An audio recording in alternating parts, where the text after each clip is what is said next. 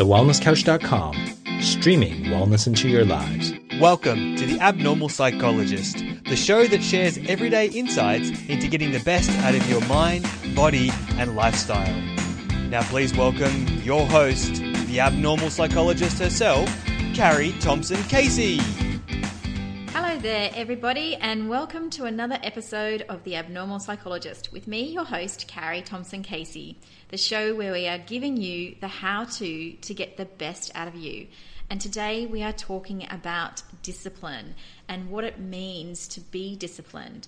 Some of you might be very disciplined, and some of you might be a little bit like me and don't find that discipline comes very easy. But recently I read a an article that talked about discipline in the smallest of places. So, just by brushing your teeth or practicing your golf swing or, or even making your lunch for the day is actually being disciplined. And when I thought about discipline, I wondered who or what profession is incredibly disciplined. And one is what I think is is the profession of ballet. So I'm so lucky today to have with me Elissa, who is from the ballet world and is going to talk to us all about being in the ballet and being disciplined. So, welcome, Elissa. Thanks, Carrie. So, Elissa, tell us a little bit about your story. How did you um, come to arrive in the world of ballet? Well, when I was little, I think it was um, the 1977 Olympics or something like that. I was watching the gymnastics on TV and said to my mum, That's what I'd love to do. And so she tried to get me into gymnastics classes, but they were all full. So I found myself at ballet classes and um, made some lovely friends and just absolutely loved it. And I suppose that's where my story began. I, that was in Sydney at the time. And then I progressed through different exams. And then from the age of about, of about 11, I was dancing six days a week, which I think. Um, looking back was pretty full on. I certainly yeah. didn't have time for tennis or any other activities actually. So it was very focused on dance, but that was my passion and I was really supported by my mum. So, how did that decision get made that, that suddenly dancing would go from a, a fun activity as a young girl to suddenly six days a week? Was it you, or was it your parents, or was it a teacher recognising a gift? I think my teacher at the time, Prue Bowen in Sydney, mentioned to my mum that I had potential, and mum was very supportive in that. Um, and so, mum was a single mum, so I suppose it made, and I'm an only child um, from that marriage. So I think that her backing me up was an easier decision, other than having to sort of drive other children around and that sort of thing. So um, yeah, that's how it sort of began. And I continued doing exams and dancing in Sydney. And then when I was 15, I auditioned for the Australian Ballet School and was fortunate enough to be accepted. So, mum and I moved to Melbourne um, from 88 to 1990, where I was very lucky, as I said, to receive some amazing experiences and education with some really fabulous teachers. So, I was very blessed. It was very hard few years, as you can imagine. We were pretty much in the studio from about 7.30 or 8 o'clock in the morning warming up and classes were from about 9 till 5 or 6 p.m with rehearsals and then by our third year we were in a touring company um, the dancers company and yeah performing some ballets on stage with some amazing principal artists from the Australian Ballet and that sort of thing. So I do look back on those times and, and realise how fortunate I was to have that training. So you mentioned you had to audition. Were there many other girls there? How are you feeling? Do you remember what it was like to walk into, I guess it's a dance hall and and have these examiners looking at you? Can you paint that picture for us? What was that like? Mm. Uh, I was extremely nervous, I know that. Um, there were probably about 130 or 40 girls and probably about 20 boys at that time. Um, we'd sent in our applications and photos prior to the audition date, and then we would stand in front of these adjudicators and or teachers. You know, first position, face the front, face side on. Basically, they're checking your body out every inch. Um, and then we all did a class, and I did notice one famous dancer who became my teacher, Kelvin Coe, was sort of watching me, and I could tell he was sort of pleased. So I, I always feel that that was, you know, he was on my side at that audition so yeah, from then we I received the letter saying I'd been accepted. Yeah, it was fabulous. What was that like? What what happened then? So it sounds like the family, well, your yeah, mum, yeah, your mum, and you decided, okay, let's pack up, let's mm. go. That's right. Well, I remember receiving the letter, and um, we played Beethoven's Ode to Joy with the windows down and the music full blast, which shows how daggy I am and how much I love classical music. I'm sure most normal 15 year old teenagers would play some, some other music, but anyway, Ode to Joy seemed to say it all. Um, and yes, we moved to Melbourne, which was a bit of an experience. Um, I actually went overseas during the time Mum moved, poor Mum. I went on a, a tour with Tanya Pearson, another teacher from Sydney, and we went to Russia, Switzerland, and did competitions in um, London and uh, Lausanne. So when I arrived back in Australia, Mum had moved to Melbourne, and um, it was sort of the start of a new chapter in both our lives. But we met some wonderful friends, and yeah, she was very supportive. Um, and that, that's where that Australian Ballet School journey began. Yeah. So you went for an audition, you got a letter, to Joy is pump, pumping out of the car in celebration, and the very next thing you're on a plane with, was it a group of strangers? to go overseas, yeah.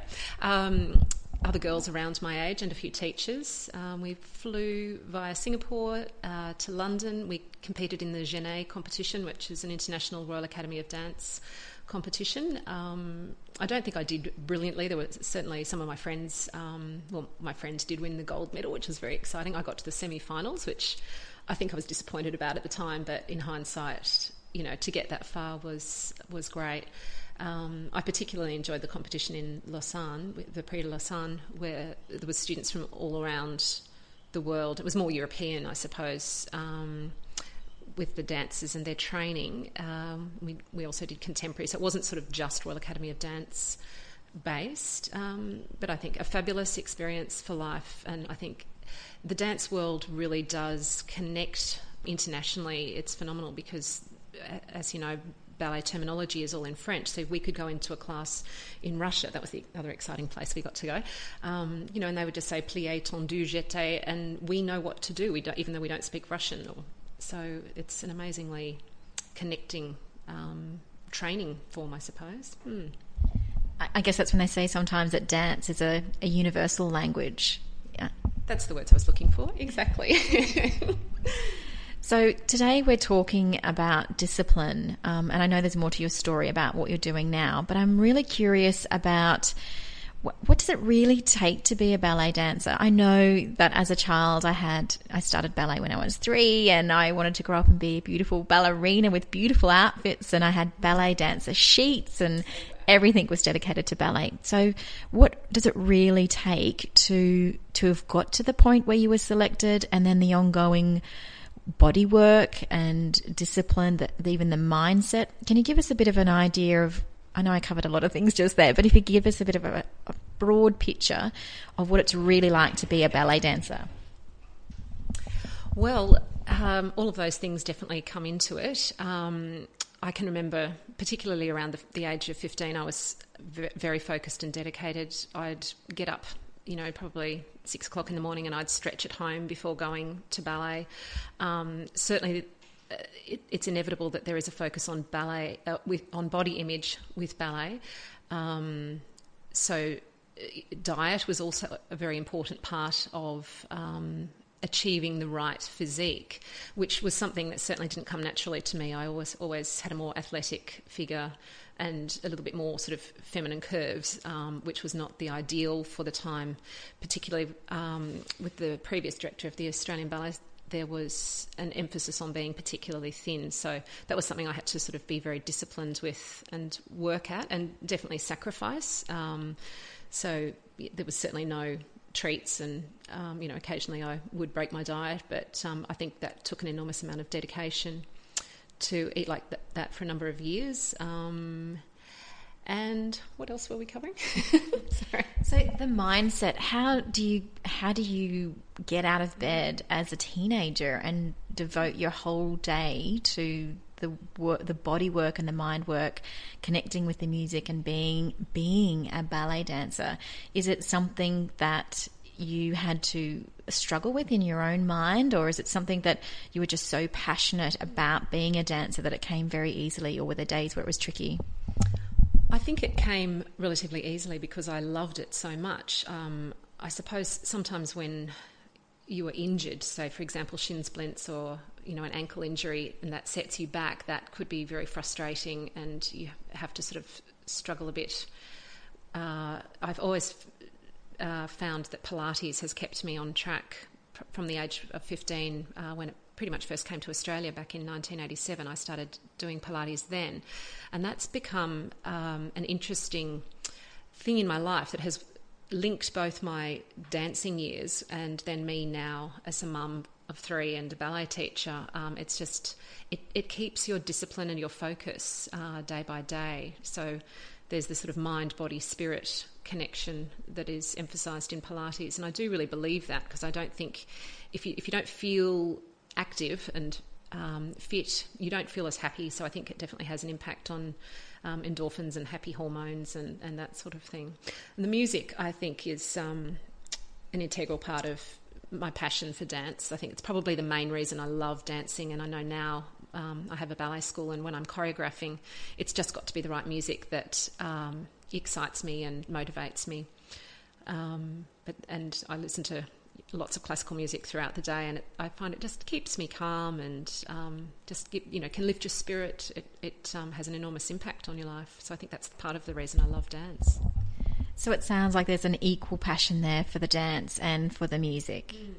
So I know that some of the listeners might be a little bit curious as a layperson, because I didn't aspire to become a ballet dancer, that the listeners might be a bit curious about some of the rumours, I guess you could call it, around the discipline and eating and the thinness that we see in ballet dancers.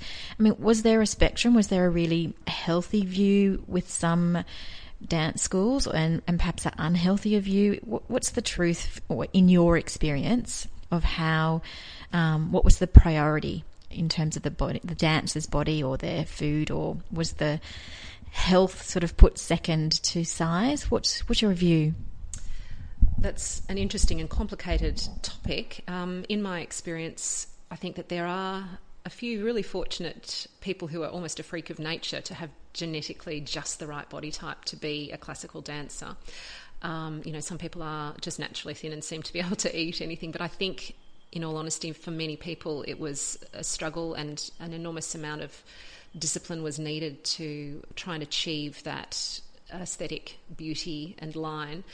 I do feel that today there is a more athletic, strong body type that has become more popular. I, th- I, think ballet's received lots of attention lately. I suppose it's. It, I, know when I go to, to Brisbane or Sydney, I see signposts everywhere for um, and billboards for different ballet companies and dancers also advertising different products and, and their athleticism, their beauty, their line is a very positive thing now. There, but I think in previous years, the focus on thinness was too much, and definitely I know some people that I have danced with have suffered um, eating disorders and later in life fertility problems and things like that that arose from you know being so thin for so long. You know some girls didn't get their periods till they were about 20 and that sort of thing which obviously is not good.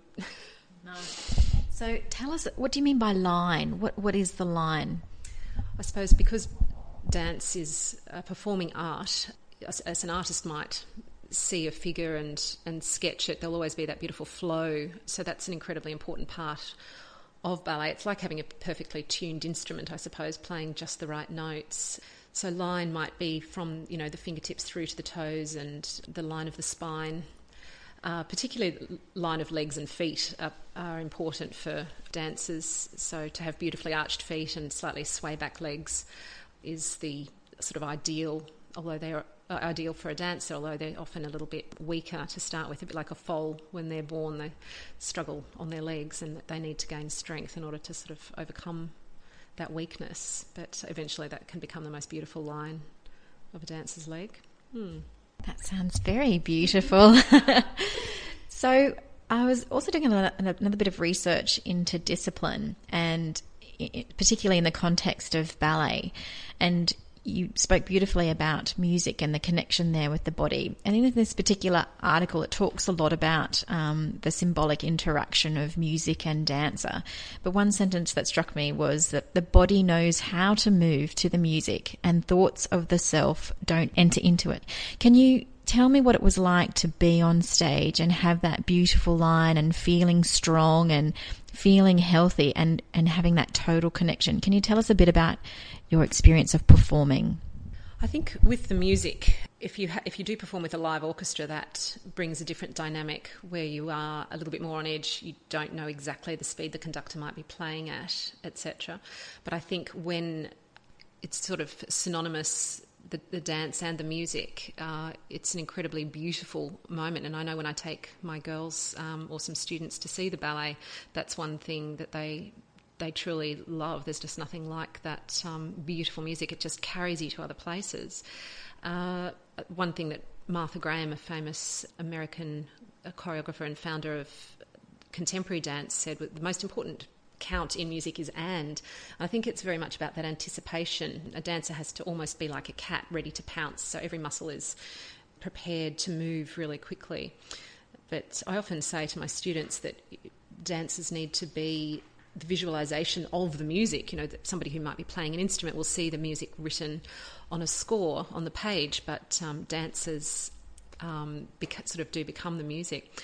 I think that when you're dancing on stage, there's just nothing like that feeling of exhilaration. It, it, the adrenaline, the endorphins are on an absolute high. And I think that for a number of people is quite addictive. And I know when I first stopped dancing, um, which my my professional career was very brief, really. It was only sort of about um, two years. But you do sort of come down off a high, I suppose, like, sounds like some drug addict. But um, there's just nothing like that feeling of, of, uh, of being on stage and reciprocating with the audience and everything coming together just at the right time after all, all the practice and hard work. Hmm. Now, um, before when we were arranging this interview, I asked you, could you talk about being a ballerina? And you very quickly corrected me. Can you tell me what error I had made when I called you a ballerina? Well, ballerina is really reserved for very few elite dancers. For example, principal dancers of the Australian Ballet or international stars. Um, so it's kind of far too high an accolade for someone who really only danced briefly. So really, just a dancer is is what I would say that I had achieved. wow! So it really sounds like it was quite an experience from day one. All that travel overseas and and the discipline and and experiencing different choreographers and different dancers. So where did dancing lead you to? Where are you? You know, how did you get to where you are now? Um, after I left the Australian Ballet School, I was fortunate enough to receive a contract with um, the Australian Opera, or Opera Australia, as it's now called, which was audition for each contract every three months. Um, so we got to perform in some fabulous operas, including uh, Carmen, Turandot, Romeo and Juliet.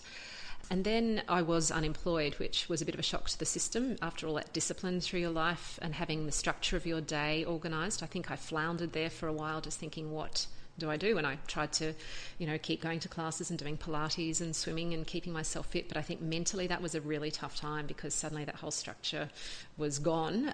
So I also auditioned. I also um, with the Australian Ballet, just walk on parts, which was still lovely to be part of those big ballet productions. Um, but after that, I think I just found a time where I didn't, it, it wasn't making me happy anymore. I wasn't feeling fulfilled. I sort of still felt this pressure to try and, you know, maintain lower body weight and all those things. Um, and I decided to try teaching. My previous, my old teacher asked me to come back to the school and teach, and I found I had a real rapport with the students. I loved working with kids. They always seemed to be so positive and happy and and adoring, which is lovely.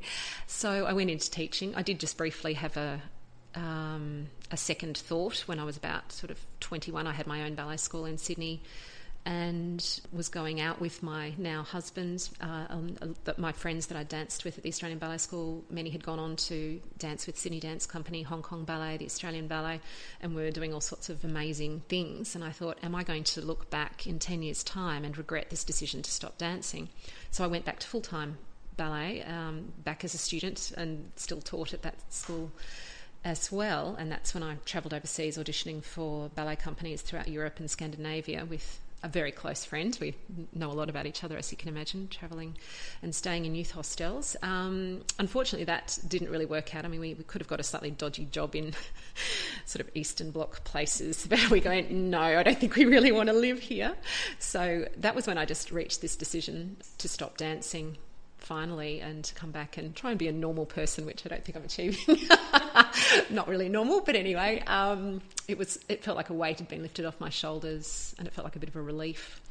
I remember I we were just walking through this beautiful church in Norway, um, in Oslo, and I just kind of it just hit me that I didn't have to do it anymore, which was sad, and I felt I'd let a lot of people down, but um, at the same time, it was the right decision, and came back and went into teaching, got engaged, that sort of thing.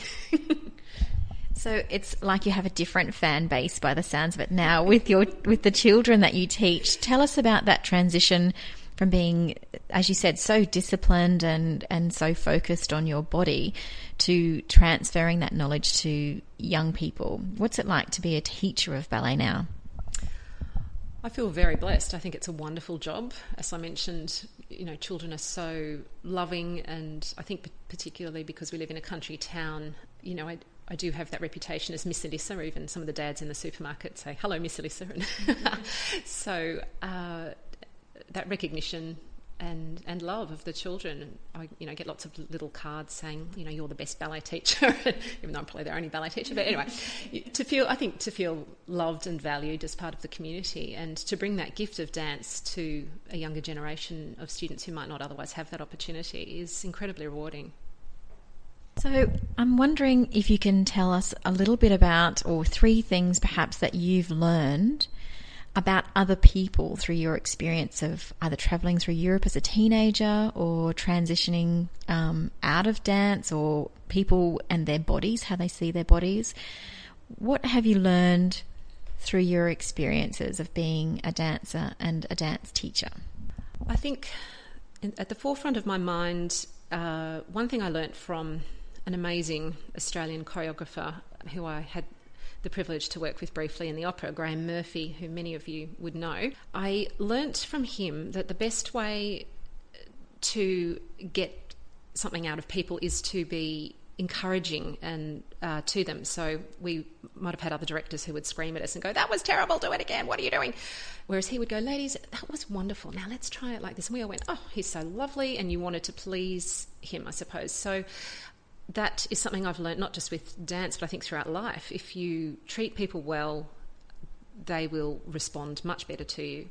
Um, other things I've learnt, as I mentioned before, that universal language and how connecting dance is. Even even now, even though I live in a country town, I still feel very connected with a lot of my dance friends. Some of that is thanks to social media that I've only recently discovered, but I felt like I dropped off the face of the earth. So, that connection that we had through some pretty intense times, those friends that I danced with, um, I think we had a lot of ups and downs together, and that brought us in together in such a close way that I don't share that connection with a lot of other people.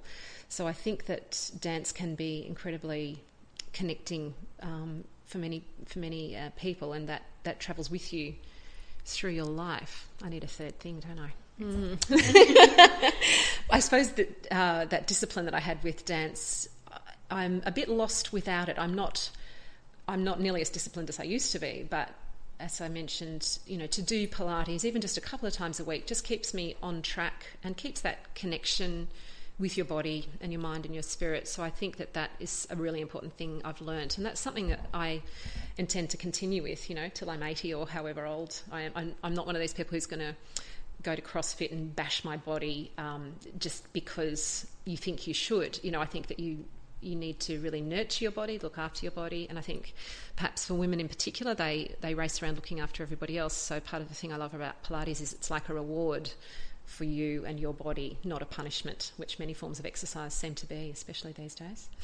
Sounds lovely. now, um, we talked, as you know, we're talking about discipline today. And one of, as I mentioned before, I think that discipline can be, um, we can think that it's something really harsh and something ritualistic that we have to put ourselves through, which so I love what you just said about Pilates. Um, but as I mentioned before, discipline, um, in the article that I read, she talked about it um, discipline being just your commitment to brush your teeth or to drink your one litre of water or the golfer or even your commitment or discipline to watch your favourite TV show every Wednesday night or whatever it might be. So, in some ways, we all are disciplined, but sometimes it it's this discipline on a, on another level, like dance or Pilates, that allows you to be more prepared for the challenges that come in. So I'm wondering if you can give it. I know you've just mentioned Pilates, but you also seem passionate about music. Is that something else that you've used um, as as um, something to keep yourself balanced? Definitely. Um, as I said, I tend to have classical music um, radio on uh, most of the day, and I think that does provide structure to your day. And I love listening to um, Christopher Lawrence and Margaret Throsby on radio. I'm allowed to say that. um, so I think yeah, music has that incredible power to lift us from what can be a mundane routine into something quite amazing. It can just transport you, I suppose. I've noticed recently when I've been uh, going to the theatre that people seem to be so attached to their phones that are lighting up, you know, during the overture of a ballet or something, which is really meant to just mentally prepare you for what's about to happen behind the curtain. And I, I think it's a fascinating thing in society that um, that people are so attached to their technology that they have to catch up on what's going on with their friends or play some silly Candy Crush game or something when they're about to witness an amazing piece of theatre. Actually, that's a beautiful analogy. I love that. So, that the overture is what prepares you mentally for what's coming up next. And that's just so fitting with our discipline that we're talking about here. Because what we're saying is that sometimes even the simplest forms of discipline can help you prepare for some of the biggest forms of discipline and not to doubt ourselves that we don't have what it takes to, whether it's to become a dancer or whether it's just to um, eat in a different way that's healthier for us or whether it's to commit to a four minute Tabata um, exercise or whether it's to go to a Pilates class. So I love that. So there's that, that mental preparation for the next step. So maybe we need to look at ourselves and see where we are already disciplined and draw on that discipline to go to the next level. So, so what else? Is there anything else that you do that keeps you balanced? Um, I, we, have got two ferocious Labradors, uh, so I do love to take them for a walk, and I think um, that's just one of those little things I enjoy doing. But none of it happens as often as I would hope, I must say. Um, I always envisage that I'll, you know, wake with sunrise and do Pilates, you know, but it doesn't. It doesn't quite happen. So I think it's good to be kind to yourself and just say something's better than nothing. You don't have to do something every single day religiously, but um, to just keep it going and and every day is a fresh day. Um, we, I love, I love swimming, and I think that's another um, great way to just have time by yourself, and you can't really do anything else. Occasionally, families, you know, go for we go for a bushwalk or uh, that sort of thing, and you can't think I should be folding the washing, I should be doing this and that. It's just be in the moment. So I think that's a lovely thing to rem- remember. Yes, being in the moment. Now, um, if someone would like their um, child or even as an adult to start dancing. So today they just Google Royal Academy of Dance, and they should be able to find locations and things like that where the closest dance is. Yeah, I think um, certainly we can gain such incredible access to information um, with the computer. Um, dance Australia is another great magazine that has sort of a list of schools in the background, uh, in the back of pages, sorry. Um, and I do I, am trained in Royal Academy of Dance, as we said, but I also did Cecchetti ballet and Russian. So there are lots of wonderful methods in Australia and some new Australian methods of dance too. So I think you've just got to find the right teacher for your child um, is also incredibly important. I do have so many um, ladies in particular say to me, "Oh, I, you know, I did ballet when I was five or six, but I had the most horrendous teacher who, you know, told mum I had two left feet and was like a baby elephant or something." And you think, "Oh, how sad that that closed that door on." you know, something that should be part of so many people's lives. It's a shame, I think, in Australia that other than Indigenous dance, we don't have any um, sort of dance in our culture. Really, um, it, it, should. It is so much a part of other people's other cultures. Um, so I, I think everyone, everybody just putting on some music after dinner and getting up and having a dance would be great. Good for the happy hormones too. that would be wonderful, wouldn't I? I can just see it now. Restaurants around Australia having a, a little dance. Well, thank you so much, Elissa. I really enjoyed hearing about what it's really like to be a ballet dancer, not a ballerina. I'll remember. I'll remember that forever. Um, well, I hope that you found today's information valuable. Don't forget to support the show by telling your friends, or you can go to our Facebook page, Carrie Thomson Casey, that's Thomson without a P, and like us there and give us your feedback about today's show. You can also subscribe to the show in iTunes. Don't forget to give us a five star rating if you liked it. You can also support us by going to the website carriethomsoncasey.com and you can sub- subscribe there to the newsletter. Thank you for joining me and see you on the next episode of The Abnormal Psychologist, where we share real people's stories and give you real ideas so that you can realize your potential. Take care. Hi, it's Damian Kristof here. 2015 marks perhaps the most important event the Wellness Couch has ever conducted. We've had two sold out wellness summits these last years, but honestly, nothing will come close to our first ever wellness breakthrough. Your favourite Wellness Couch experts, the Up for a Chat girls, Quirky Cooking's Jo Whitton, Stu Hayes, Marcus Pearce, and of course the Wellness guys are all gathering in Dandenong Ranges for three days and two nights for one incredible event. If you want possibly the greatest peer group in health and wellness to help you catapult your life to the next level, then we'd love to see you at the Wellness Breakthrough in February. For more information, go to www.thewellnesscouch.com. Whilst the Wellness Couch presenter endeavor to provide accurate and helpful information to their listeners, these podcasts cannot take into account individual circumstances and are not intended to be a substitute for health and medical advice from a qualified health professional. You should always seek the advice of a qualified health professional before acting on any of the information provided by any of the Wellness Couch podcasts.